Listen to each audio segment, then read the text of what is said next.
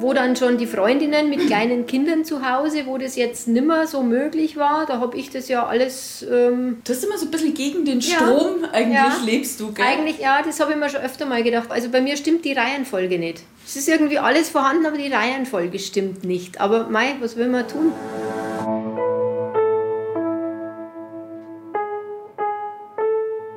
Eltern ohne Filter.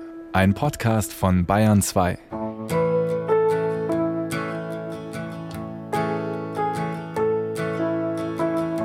Hallo Eltern, die Schlien hier wieder für euch. Ich war letzte Woche in einer bayerischen Kleinstadt in der Nähe von Regensburg. Da habe ich mich mit Anja getroffen.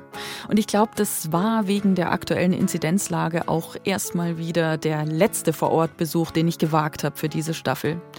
Aber ich bin froh, dass ich da war und dass ich Anja wirklich kennenlernen durfte, weil sie mir eine ganz persönliche Geschichte erzählt hat.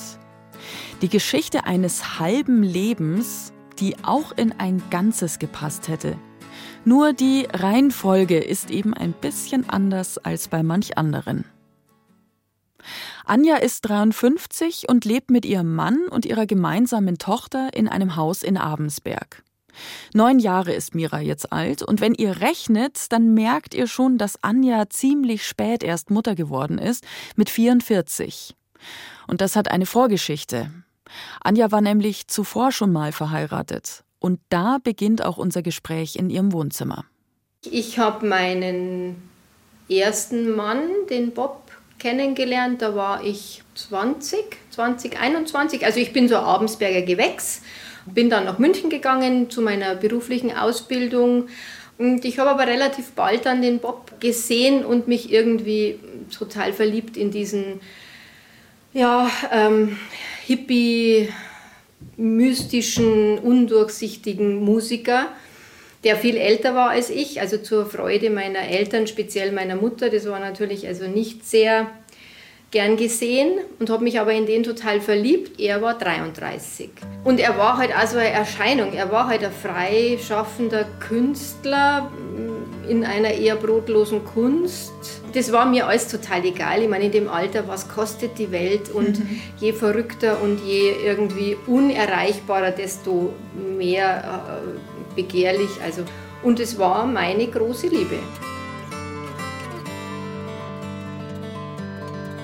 Ich habe auch dieses Leben total geliebt, dieses Musikerleben. Ich bin ganz regelmäßig in die Arbeit gegangen. Ich habe so das ganz konservative, normale Leben gelebt und gleichzeitig hatte ich hier heute mit meinem Musiker so dieses bisschen, ja, so ein bisschen dieses. Boho. Bo, ja, ja, äh, kann man schon so sagen. Also schon ein bisschen so dieses Künstlerleben und auch so ein bisschen, das mochte ich schon gerne. Geistig. Ja, ja, schon sehr. Und Aber habt ihr irgendwann mal dann, ähm, also klassischerweise würde ich jetzt mal, wenn ich von mir ausgehe, kommt man dann irgendwann ins Gespräch mit, jetzt ist man schon eine Zeit lang zusammen und äh, es geht so in Richtung 30 werden bei dir vielleicht. Ja, ja.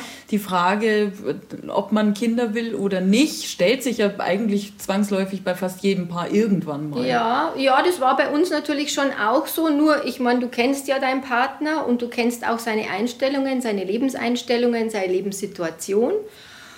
Und das war mir schon klar, ähm, dass das jetzt bei uns wahrscheinlich eher so nicht sein wird. Und ich habe das jetzt auch gar nicht anfangs gar nicht so forciert, wie du schon sagst, so die 30er, dann kriegen deine ganzen Freundinnen Kinder und alles verändert sich drumherum. Aber ich habe gemerkt, zu unserem Leben wird das eigentlich nicht passen. Es ist schwierig. Ich meine, der Bob war also einer, ich kam abends von der Arbeit, wir haben zusammen gegessen, ich war müde auf der Couch und er ist dann runtergegangen und saß da bis nachts um eins, zwei und am Computer und komponiert und äh, irgendwie so. Ja, man ähm, hat einen Tagesrhythmus, der eigentlich nicht so richtig dazu passt. Null, also null. Ja. Das kenne ich ein bisschen. Mein Mann ist auch Musiker. Der schläft immer eher so bis mittags und ist dann bis spät abends unterwegs. Außerhalb von Corona-Zeiten sogar noch später. Wenn ich frei habe, dann sitzen wir oft auch noch bis drei oder vier Uhr morgens zusammen. Um sechs oder auch um acht Uhr steht keiner von uns auf. Für ein Baby wäre bei uns kein Platz. Aber ich muss sagen, ich mochte das. Ich, mir, mir hat es gut gefallen. Ich fand unser Leben irgendwie, ich habe auch viel erlebt durch ihn. Also egal, ob es andere Musiker waren, ob es Konzerte waren, auf die man gefahren ist. Also das, und ich habe schon gespürt, also so richtig gut passt es zu unserem Leben tatsächlich nicht. Und habe dann diesen Wunsch jetzt auch nicht so, also der war nicht vordergründig. Und mei, als Frau, solange es nicht eng wird vom Alter her, kann man das ja wunderbar schieben. Warum auch das Gefüge ändern, wenn es doch alles so wunderbar ist? Zu zweit, zusammen. Also ich habe jetzt auch nicht das Gefühl gehabt, mir fehlt irgendwas. Und ich habe aber schon gemerkt, also wir wachsen wirklich, also wir sind eine Supermacht zusammen. Und der Bob hat mich auch wirklich richtig geliebt. Wir waren so, also wir waren wirklich eine richtige, ja, das war mein Mann und ich war seine Frau und ähm, wir waren nicht verheiratet. Und dann ging es natürlich weiter und dann kam natürlich die biologische Uhr. Also was, das war, was ich jetzt gerade erzählt habe, war ja immer als so 25, 28, 32, alles super. Dann haben wir das Haus gekauft, dann haben wir es saniert und dann hast du ja Schulden und dann denkst du dir, nee, nee, alles gut. Er spielt, ich gehe in die Arbeit und dazwischen drin ähm, geht es uns super. Aber dann kam natürlich meine biologische Uhr und dann kam schon immer wieder, immer wieder in regelmäßigen Abständen einfach die Situation, dass ich mich selber hinterfragt habe, weil nicht, dass jetzt irgendwie bei jedem Kinderwagen oder bei jeder Schwangeren ich mir gedacht habe, uh, oh je, aber schon immer so dieses Bewusstsein, jetzt musst du dich bald entscheiden. Also jetzt kannst du es nicht mehr lange verschieben. Weil was ich eins wollte ich ganz sicher vermeiden. Ich wollte nicht irgendwann in der Situation sein, jetzt ist es zu spät und mhm. es wäre mein großer Wunsch. Zug ist abgefahren und ich habe mir keine Gedanken mhm. gemacht. Oh je. Jetzt müssen wir schnell die Tür dazu. Mhm. Also das wollte ich auf gar keinen Fall, weil ich hatte Angst davor, dann, dass ich irgendwie frustriert bin über diese, dass ich irgendwie diese Entscheidung habe, mir abnehmen lassen. Anjas Tochter Mira hat sich nach nebenan verkrümelt und huscht nur ab und zu nochmal zu uns rüber, um eben zu sehen, was wir hier reden oder um kurz was zu holen. Aber alles müssen kleine neugierige Ohren ja auch nicht immer hören. Und das hat sich dann schon manifestiert bei mir. Also das waren dann schon, ich glaube mal so ab 36, 37 ging es so langsam los.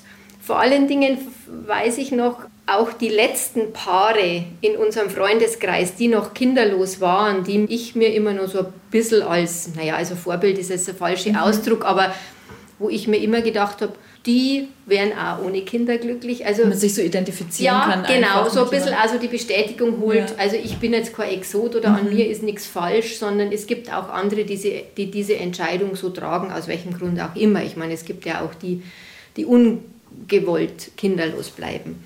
Aber das wurde dann schon eng und das kam dann auch mal fast zu einem Showdown bei uns, da, wo ich dann wirklich also irgendwie so das Gefühl hatte, also jetzt glaube ich, müssen wir das Thema schon, jetzt, jetzt glaube ich, müssen wir das schon zumindest nochmal besprechen und ich glaube, ich will es schon. Also so, so ein bisschen so, ich weiß es nicht, aber ich glaube, es war eher so ein bisschen eine Panik davor, dass ich eben nichts falsch machen will. Einfach mhm. für, für mein ganzes Leben, auf die ganze lange Sicht. Ich wollte wirklich sicher gehen, und habe dann eben, weiß ich noch, also wir haben darüber auch gesprochen natürlich und der Bob hat aber gesagt, Mausi, der hat immer Mausi zu mir gesagt, Mausi, mit mir wirst du kein Kind haben.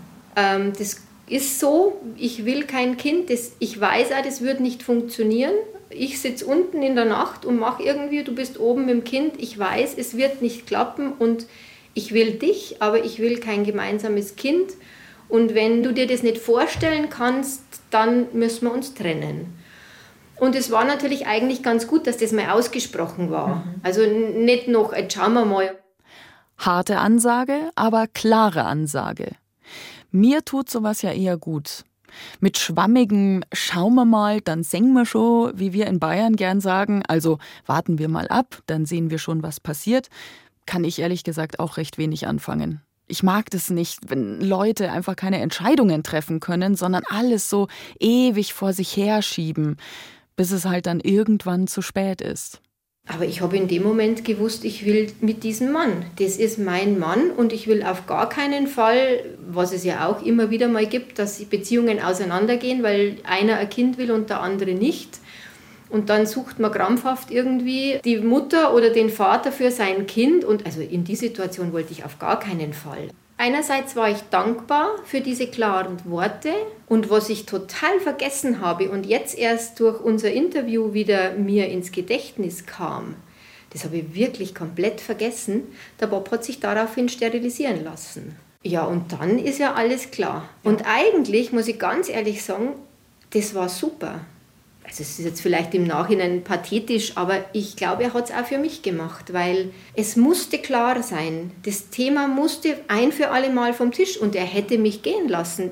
Bestimmt, der hätte gelitten wie ein Hund, aber er, er hat ganz klar seinen Standpunkt gesagt und ich musste mich entscheiden, ob ich das mittrage oder nicht. Ich selbst war nie in der Situation zu überlegen, ob ich mal Kinder haben wollen würde. Weil quasi noch bevor die Frage überhaupt aufkam, war ich schon schwanger mit 23. Aber ich habe mir seither viele Gedanken drüber gemacht, wie es denn wohl ist, wenn man als Paar diese Frage mit Ja oder Nein beantworten muss. Und ich bin aus heutiger Sicht tatsächlich zu dem Schluss gekommen, die Kinderfrage sollte wirklich genau so jeder für sich selbst entscheiden. Jeder Partner in einer Beziehung muss sich selbst die Frage stellen, will ich ein Kind? Will ich Mutter oder Vater sein? Nicht dem oder der anderen zuliebe. Und ich würde sogar so weit gehen zu sagen, nicht mal gemeinsam. Jeder für sich allein sollte diese Entscheidung klar treffen können. Denn niemand weiß schließlich, was noch kommt. Und im Zweifel bist du irgendwann allein Vater oder Mutter.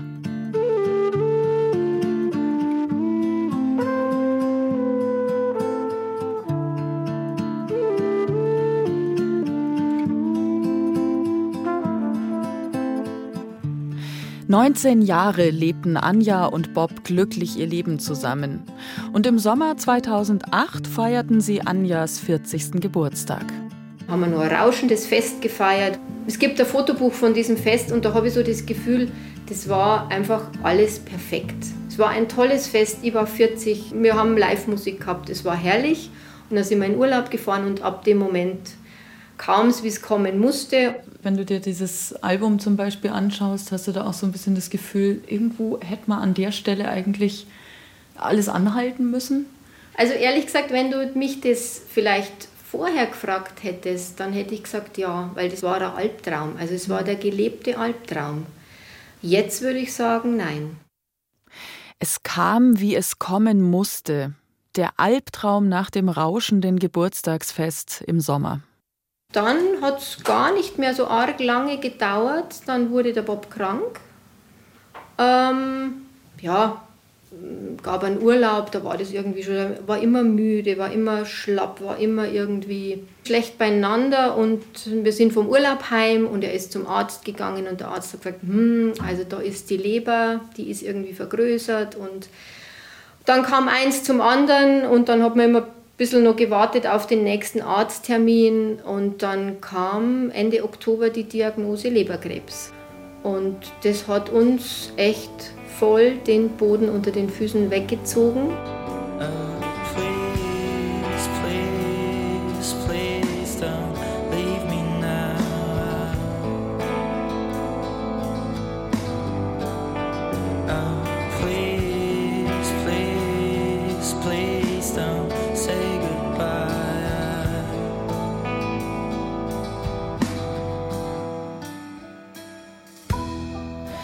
Bob war da gerade mal 52. Und jetzt gibt es ja verschiedene Arten von Krebs. Den, der früh erkannt wird, den, der gut zu behandeln ist, den, bei dem man Hoffnung hat, ihn besiegen zu können. Bei uns war das aber tatsächlich, das kann man jetzt lange erzählen, aber auch ganz kurz. Bei uns war es der Leberkrebs, der durch die Decke ging und die Diagnose, glaube ich, kam Ende Oktober.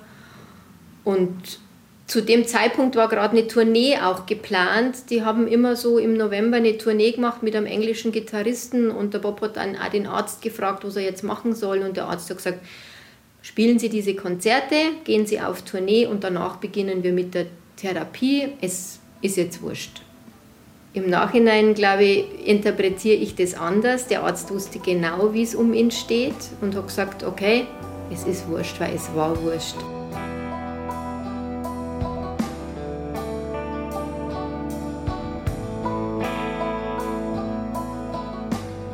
War ziemliche Ausnahmesituation diese Monate, weil die Tournee war dann gespielt im November und dann ging eben die Chemo los und dann haben sich die Ereignisse einfach überschlagen. Also das war irre, das war und ich erinnere mich noch gut, wir haben einen Spaziergang gemacht, weil wenn man die Diagnose Krebs hat, dann soll man ja plötzlich gesund essen, gesund schlafen, gesund viel frische Luft und wir haben einen Spaziergang gemacht und der Bob hat äh, mich angeschaut und ich weiß noch, wo es war. Wir sind da vorne aus dem Haus raus und er hat mich angeschaut und hat gesagt, Mausi, wir müssen heiraten.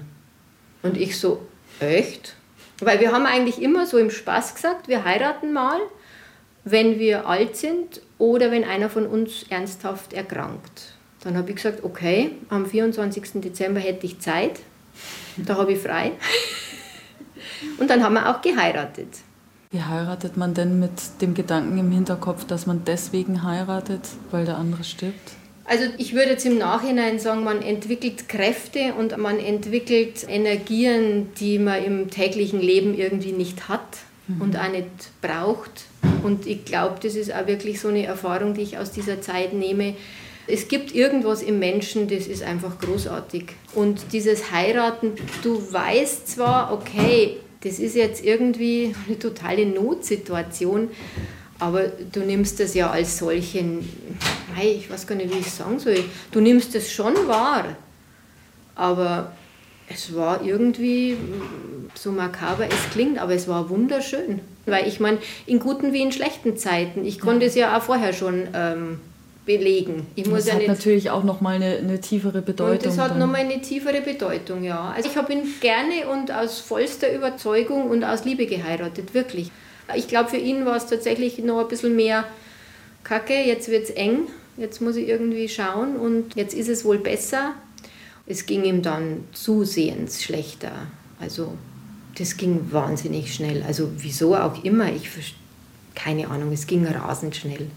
Wenn man den Bob gekannt hat, der war so kompromisslos und selbst in seiner Krankheit war Sterben keine Option.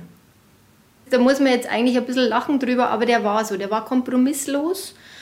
Er wusste es vielleicht ganz tief in sich drinnen, dass das eng wird für ihn.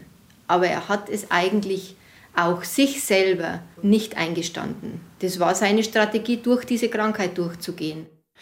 Nicht nur die Konzerte im November, die Bob gespielt hat, waren ihm wichtig und die Hochzeit an Heiligabend.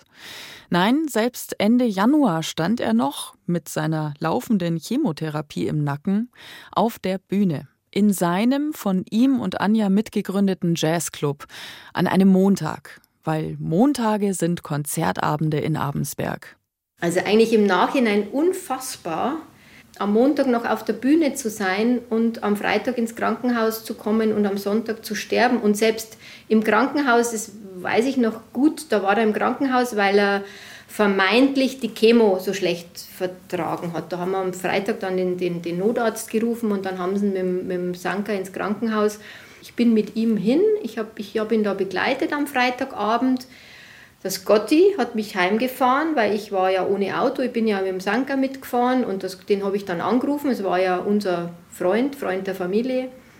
Der hat mich dann nach Abensberg gefahren und ähm, am Samstag, das weiß ich noch wie heute, da hätte ich einen Friseurtermin gehabt. Und dann habe ich äh, einen Bob in der Früh angerufen im Krankenhaus und habe gesagt, du hör zu, soll jetzt, bleibst du im Krankenhaus oder kommst du wieder heim oder soll ich jetzt zum Friseur gehen? Und dann das mit dem Friseur weiß ich ehrlich gesagt nicht mehr, ob ich da dann hingegangen bin, aber ich glaube, ich bin nur zum Friseur und dann hat er gesagt, du, und dann bringst du mir dieses gute Brot vom Ebner und dann hätte ich gern, glaube ich, Bionade oder irgendwie so.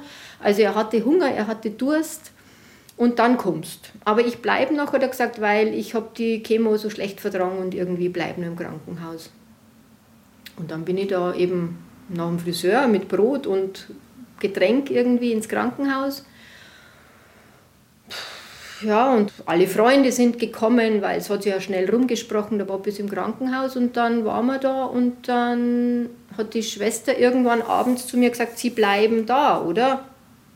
Und ich so, wieso? Ähm, ja, äh, glauben Sie, das ist notwendig? Und dann hat sie gesagt, ich glaube, es wäre besser.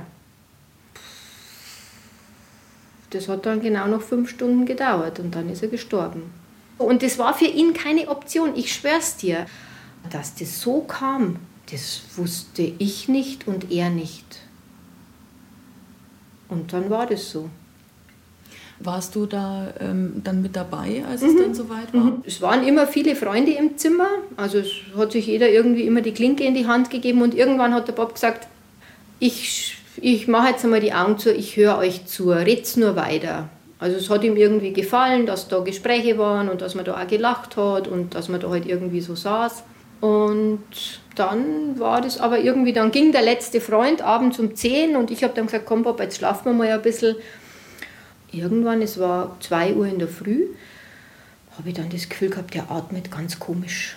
Und dann habe ich die Schwester geholt und dann kam der Arzt und dann, also der hat einfach so tiefe Atemzüge, das war irgendwie so ein bisschen ein anderes Atmen, wie wenn man schläft. Und dann hat der Arzt zu mir gesagt, Ihr Mann stirbt gerade. Also das ist irgendwie... Und dann saß ich da.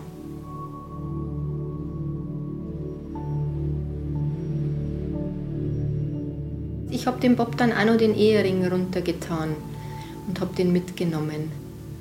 Ich meine, den hätten sie mir sowieso gegeben, aber ich habe ihm den runtergemacht dann.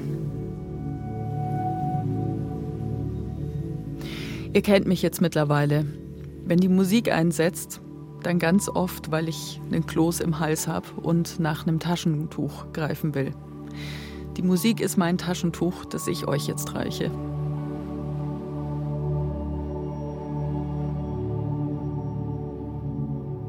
Und dann beginnt so ein Trauerprozess. Und das kann man, glaube ich, wirklich so sagen. Das ist ein Prozess. Und eigentlich fast ein bisschen so ähnlich wie mit diesem Kinderthema wollte ich auch bei der Trauer dann nichts falsch machen. Ähm, ich habe mich wirklich bemüht.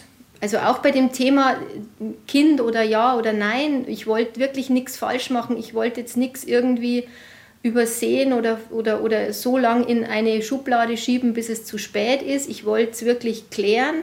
Und bei der Trauer war ich eigentlich so ähnlich. Also ich habe mir total Mühe gegeben, wirklich. Wirklich, ich habe mich bemüht. Ich wollte das gut machen. Ich wollte das so gut machen, dass ich irgendwann wieder glücklich bin auf irgendeine Art und Weise. Und dabei lebte Anja dann in einer Art Zwischenwelt zwischen draußen und drinnen, sagt sie. Zwischen zusammenreißen und gehen lassen. Eine Mischung aus Aktionismus und totalem Weltuntergang. Sie hat geweint, sie hat geschrien und war dabei aber nie allein. Und es gab ja auch trotz der ganzen Schocksituation ganz viele Momente, ja, die mich getragen haben. Du gehst durch die Hölle und du hast, wenn du so früh in so eine Situation kommst, da bist du von so einem wahnsinnig tollen Freundeskreis umgeben. Unfassbar, wirklich unfassbar. Also ich habe immer das Gefühl gehabt, ich kann gar nicht umfallen, weil da stehen mhm. um mich herum so viele liebe Menschen, die mit mir trauern, aber die auch für mich da sind und natürlich auch meine Familie. Die geben dir die Kraft, dass du sowas erträgst. Es ist ganz spannend, gell? weil also ich finde, wenn man an sowas, an sowas denkt oder über sowas nachdenkt, dann lähmt einen das von außen so, der Gedanke daran. Ja, mhm. Aber du hast recht, das ist natürlich wenn du in der Situation drin bist, dann hast du eine wahnsinnige Stärke, um mhm. sowas, ja. um mit sowas ja, arbeiten also zu können. Also das ist ne? tatsächlich irgendwas, ähm, also ich bin kein Philosoph und ich bin da auch nicht, aber im Menschen gibt es was. Da gibt es so ein, so ein Selbsterhaltungsding und komischerweise früher hat mich das Thema Tod oder dieser Verlust das hat mich immer, also ich habe da kaum drüber nachdenken können. Also nur drüber nachzudenken, was ist, wenn der Bob mal nicht mehr ist, weil wir waren ja, wir haben ja einen großen Altersunterschied gehabt, diese zwölf Jahre. Und das hat mich fast wahnsinnig gemacht, dieser mhm. Gedanke. Mhm. Wer verliert schon gerne was? Niemand. Niemand verliert gerne was und erst recht nicht diesen geliebten Menschen.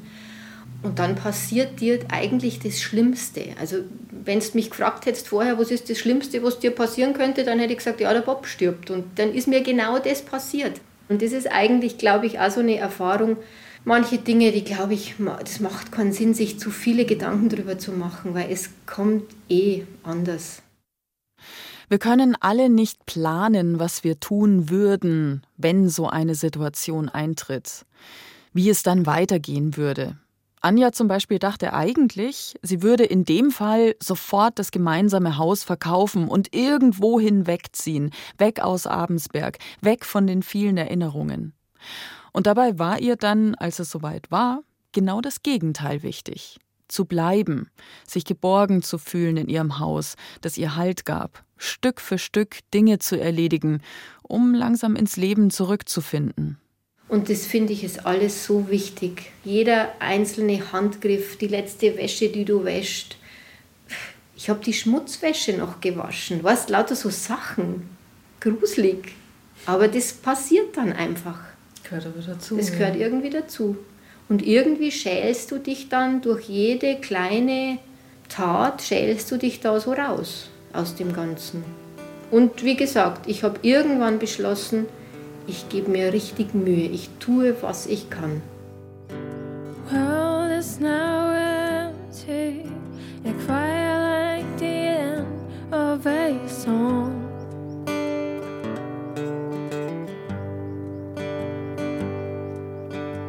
night has me dizzy. I'm trying, no, I'm trying not to fall.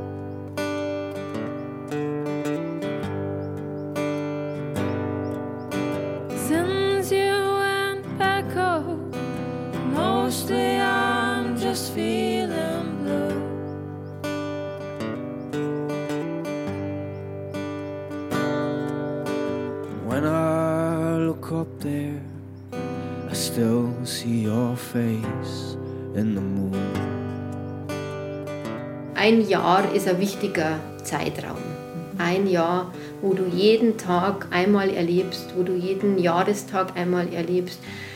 Jedes Ostern, jedes Weihnachten, jede Sommerferien, jede, jeder Geburtstag, das sind ja dann so Erinnerungen und das ist schon dann immer noch mal so. Das, ähm, also ein Jahr ist schon tatsächlich so eine Einheit. Was bedeutet denn der 24. Dezember für dich?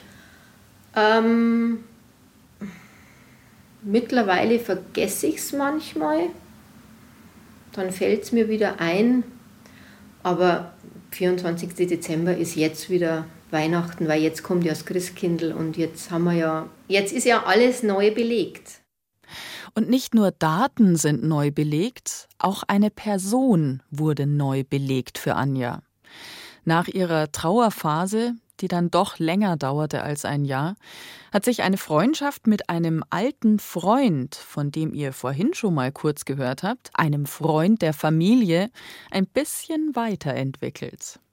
Der Scotty war ja mein Freund, der auch mit mir getrauert hat und der mich ja auch ganz stark begleitet hat und der ganz viel mit mir telefoniert hat und ähm, der mich ja erlebt hat, was mit mir passt, also wie ich so bin der ja auch die Anzeichen, dass Gott ist ein wahnsinnig feinfühliger und sehr aufmerksamer Mensch und der, glaube ich, auch sehr wohl gespürt hat, wann ich wieder angefangen habe, meine Umwelt wahrzunehmen. Und er war einfach an meiner Seite als Freund. Und wir haben Ausflüge zusammen gemacht und wir waren essen zusammen und auf gemeinsam auf Konzerten. Er ist ja auch Musiker und ich war dann da als, als eine Freundin.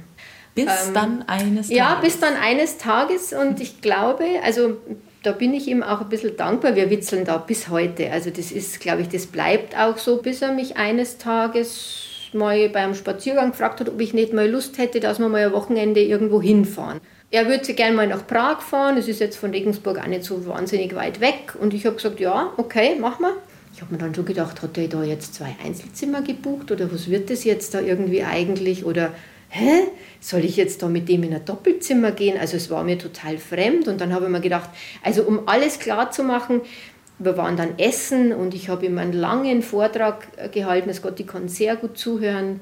Ich habe ihm einen langen Vortrag gehalten, wie sehr ich mein neues, unfreiwillig, aber ungebundenes Leben doch liebe und er hat mir ganz geduldig zugehört.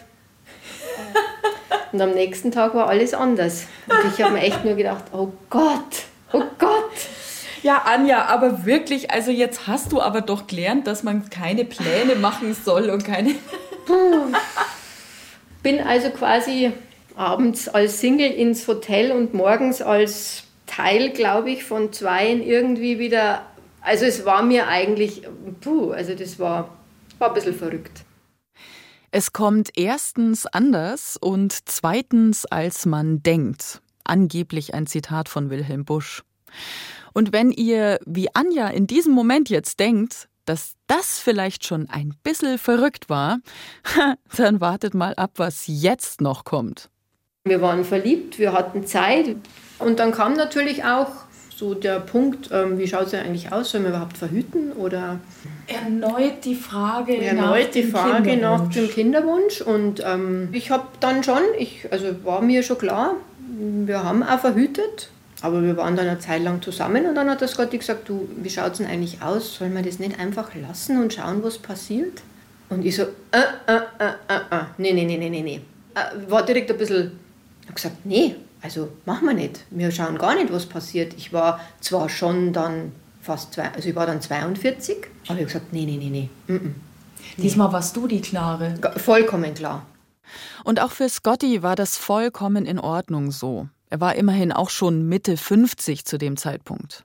Aber dann hast du diese Trauer hinter dir, die ja körperlich auch Wahnsinn ist. Das ist ja auch körperlich so anstrengend. Das ist ja Wahnsinn. Ich war ein, wirklich nur noch ein Strich in der Landschaft.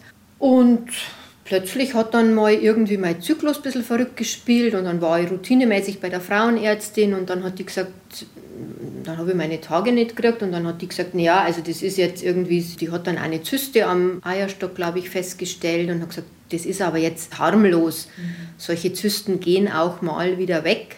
Habe mich dann aber ein bisschen unwohl gefühlt irgendwie und habe mir gedacht, also das ist ja schon komisch, also jetzt habe ich irgendwie meine Tage nimmer und Jetzt mache ich mal einen Schwangerschaftstest, habe den dann gemacht, den ersten in meinem ganzen Leben, weil bis dato war das ja nie notwendig. Der war negativ. Das war so im Jahreswechsel, glaube ich. Im Jahreswechsel wieder? Ein bisschen mehr, ja, war wieder so um Jahreswechsel irgendwie und Irgendwas hast du damit zwischen den Jahren? habe ich zwischen den Jahren, gell, das ist meine Zeit. Uh, da muss ich aufpassen. Ähm, ja, und der war, also ich war nicht schwanger, habe ich mir gedacht, naja, also mei, dann ist es halt jetzt so. Die Ärztin hat auch gesagt, mei, Sie sind jetzt 43, da konnte es schon mal sein, dass der Zyklus mal spinnt. Menopause muss jetzt nichts heiß, nicht zwingend und so. Aber das ist doch schon auch, also wenn man so einen Schwangerschaftstest macht, da gehen einem ja tausend Sachen durch den Kopf in dem ich war Moment. furchtbar erleichtert, dass der negativ war. Furchtbar erleichtert. Ich war so froh. Hast du schon ein bisschen Angst gehabt, mhm. dass das mhm. sein könnte? Mhm. Und ich wollte den, ehrlich gesagt, ich habe den auch ganz widerwillig gemacht, weil ich wollte einfach das nicht, das wollte ich auf keinen Fall. Ich wollte es nicht. Ich wollte es nicht. Ich hätte jetzt nicht nochmal irgendeine so eine Dramatik in meinem Leben gebraucht. Mhm. Ich war wirklich, ich war wirklich erleichtert. Aber Anja ging es nicht gut. Irgendwas musste da ja sein. Vielleicht die letzten Nachwehen aus ihrer Trauerphase? Aber statt der Dramatik eines positiven Schwangerschaftstests erwartete sie jetzt die viel größere Dramatik in Form einer dreimonatigen Odyssee an Arztbesuchen. Gelbkörperhormone bekommt sie verschrieben zur Milderung von Wechseljahresbeschwerden. Die Pille, um den Zyklus vielleicht doch wieder zu stabilisieren. Eine Magenspiegelung fördert einen Pilz zutage, gegen den sie ebenfalls Medikamente bekommt. Und schließlich fährt Anja dann noch zu einer Gynäkologin ins Krankenhaus nach Regensburg zur nochmaligen Untersuchung der Gebärmutter. Wegen eines Myoms, von dem sie bereits wusste. Und dann hat diese Ärztin, die hat mich mit Ultraschall untersucht und die hat mich dann angeschaut und hat gesagt, ah, ich muss Ihnen sagen, Ihre Gebärmutter ist so vergrößert, also die müssen wir entfernen. Und das geht auch nicht mehr, die ist schon so vergrößert, das geht auch nicht mehr minimalinvasiv, das braucht einen Bauchschnitt. Hä, habe ich mir gedacht, was ist denn das jetzt? Bin ich aus der Klinik raus, dann habe ich einen Scotty angerufen und habe gesagt, also die hat gesagt, Gebärmutterentfernung, ist irgendwie das Myom ist so gewachsen. Und dann habe ich mir gedacht, so, und jetzt fahre ich zu meiner Ärztin nach Kehlheim. Von Regensburg nach Kehlheim, bin da rein und habe gesagt, also das ist mir jetzt egal, ob die Frau Doktor Zeit hat, aber ich bin jetzt hier und ich bleibe jetzt so lange, bis die mich anschaut.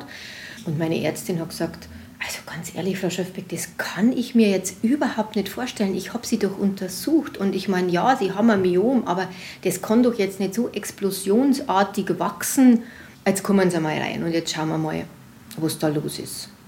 Und dann liege ich da und dann macht die einen Ultraschall und ich schaue auf diesen Ultraschall und dann sagt die, ups, was haben wir denn da übersehen?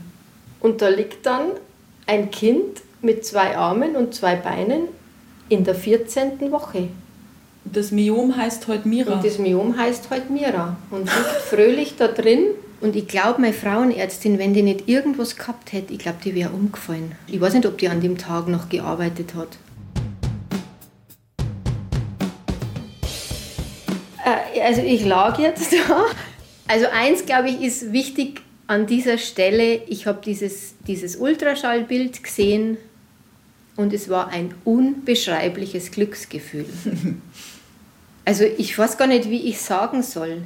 Ich habe irgendwie, also es war keine Angst, es war kein, oh Gott, ich will das nicht, es war kein, es war einfach nur Glück. Dann habe ich ins Gotti angerufen, wo bist du? Ja, er hat gerade Pause, sage ich, fahr in die Wohnung, ich komme zurück. Und dann haben wir uns in der Wohnung getroffen und dann habe ich ihm die Ultraschallbilder hingelegt und habe gesagt, du wirst Papa. Das ist an Absurdität oder? wirklich nicht zu überbieten. Also das ist doch an Absurdität nicht zu überbieten, oder? Das kann doch nicht sein. Was war jetzt dann Scottys Reaktion darauf? Ja, der hat geheult wie ein Schlosshund. Der hat sich so gefreut. Der hat immer noch gesagt, na, na, na, das ist ja wahr. Vollkommen außer sich. Da hast du den Schlagzeuger aus dem Takt gebracht. Ja, da habe ich den Schlagzeuger aus dem Takt gebracht, genau. Das kenne ich. Ich habe auch so einen zu Hause. Das Schöne aber an dieser Diagnose war jetzt, der durften die beiden selbst einen Namen geben. Mira. Ja, und äh, hat's Mai, wie, wie geht man da jetzt vor? mein Mann würde jetzt sagen, wie, geht man da, wie gehen wir jetzt davor? Genau, ähm, man funktioniert wieder. Muss man jetzt auch wieder erst einmal mit dieser Gefühlswelle und mit diesem Wahn, also ja, mit dem fertig werden. Aber das war relativ, also was heißt, das war leicht. Magst du zu mir kommen? Ja. Dann setz dich doch ein bisschen her. Magst du noch was essen? Nein. Nicht. Ähm, das war relativ leicht weil es ja wirklich ein wahnsinnig schönes Gefühl war, zu wissen, jetzt kriege ich ein Kind. Ich habe das nicht forciert, aber das Kind ist jetzt da und dieses Kind hat sich jetzt 14 Wochen lang vehement gegen alle Versuche, also es waren ja keine Versuche, kein Kind zu kriegen, aber es waren definitiv Versuche. Es war nicht ideal. Es war nicht ideal. Ähm, und das Kind hat sich erfolgreich, wie sich ja dann nach neun Monaten herausgestellt hat, erfolgreich gegen alles gewehrt, was da war. Ja, und dann, was ist dann? Dann genießt man erstmal so ein bisschen dieses Gefühl. Ich finde es schön, dass du jetzt da bist, Mira. Du bist jetzt genau im richtigen Moment gekommen. Genau, sie ist jetzt genau in dem Moment gekommen, wo es um, um sie ging. Du hast ein gutes Timing insgesamt, haben wir festgestellt. Schon dein ganzes Leben lang. Hat sie vielleicht vom Papa. Zu dem Zeitpunkt, als die Mira dann zur Welt kam, war man ja dann schon süße 44 und das Gotti 56, also zusammen 100. Wobei man natürlich dazu sagen muss, wenn man 44 ist und das erste Kind bekommt und diese Geschichte ja so ein bisschen, ja, wie sie halt begonnen hat, hat man natürlich auch ein bisschen Angst. Mhm. Spätgebärend, wird es ein gesundes Kind? Was haben diese 14 Wochen vorher, was haben die mit diesem Embryo gemacht? Aber nachdem meine Ärztin ja auch selber ein bisschen aus den Latschen gekippt ist, die hat mir eine optimale Schwangerschaftsvorsorge, Rundumsorge äh, gemacht. Immer wenn ich wieder in der Praxis war zur Kontrolle, sind bei der wieder alle Lampen angegangen und das glaube also ein paar Gutscheine gehabt bei ihr. Ich glaube, ich hatte ein paar Gutscheine. Jetzt ist sie leider, leider, leider in Rente gegangen. Aber alle Vorzeichen, die man in der Schwangerschaft hat deuten können, haben darauf hingedeutet, es ist ein gesundes, normal entwickeltes Kind. Und ich meine, mehr weiß auch eine junge Frau nicht. Und jetzt ging's natürlich an die Familiengründung. Und das Haus, das Anja nicht weggeben wollte, bekam plötzlich eine neue Bestimmung und es musste Platz geschaffen werden. Zeit also, sich von Dingen aus der Vergangenheit zu trennen, die noch im Erdgeschoss in Bobs Reich warteten. Das war bis zu dem Moment eigentlich noch recht unberührt. Also es war einfach der beste Grund, das da unten jetzt zu räumen, war dieses Kind, das da am Weg ist. Oder vielmehr aus diesem Haus jetzt unser neues Nest zu bauen und unser, unseren Lebensmittelpunkt zu machen. Und dann haben wir da unten quasi ausgeräumt. War das auch heilsam für dich? Ja, ja. Alles, also in der Trauer ist immer, wenn du was weggibst und wenn du, also auch wenn du was Materielles weggibst, das ist immer ein kleiner Mosaikstein, da gibst du immer ein Stück von der Trauer ab. Etwas ist aber übrigens doch noch im Haus geblieben von Bob. Ein Bild von ihm an der Wand und ein Keyboard, was sich als ganz praktisch herausgestellt hat, weil Mira, heute neun Jahre alt, nämlich gerade Klavier lernen möchte. Und dann haben wir noch so einen alten Gitarrenverstärker vom Bob haben wir noch. Und dann haben wir da jetzt mal so, bis sich rauskristallisiert, wie ernst es der Mira ist mit dem Klavier, haben wir jetzt mal hier so dieses alte Instrument ja, wieder hervorgeht. Aber es funktioniert. Es funktioniert gut. Und wir, wir haben, haben erst ein bisschen Schwierigkeiten gebraucht, das anzukriegen. Stimmt, weil man ja eigentlich also als Schlagzeuger und als Nichtmusiker so Und man kann auch viele Knöpfe drücken und da kann auch viel passieren. Aber das war irgendwie total nett dann, irgendwie so, wenn die Vergangenheit wieder so ähm, sich so ein bisschen in die Gegenwart mischt. Findet wieder einen Raum. Also manchmal denke ich mir dann auch, dass wenn der Bob jetzt wüsste, dass mein Kind da drauf jetzt quasi Klavier lernt. Puh.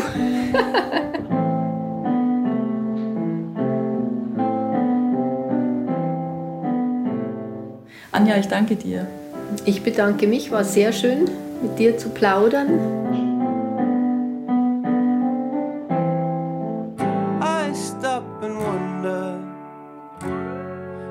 This happen after all? It's been coming. So, what should we do? Do you think we can end this contest? Take each other's hands and get back to the surface. Then let's quit this contest and get back to the surface. Eltern ohne Filter ist ein Podcast von Bayern 2. Die Redaktion hatte Ulrike Hagen und produziert hat Bernd Schreiner. Nächste Woche hört ihr Russland. Moment, er hat mir eine Sprachnachricht geschickt. Nächste Woche spricht Russland mit Michael und Juliane. Die beiden sind vor knapp sechs Jahren ausgewandert.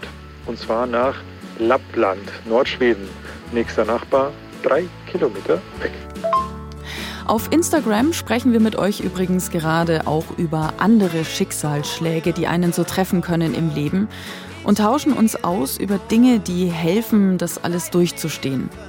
Ich freue mich, wenn ihr in unserem Kanal vorbeischaut. Alles Liebe, eure Schlien.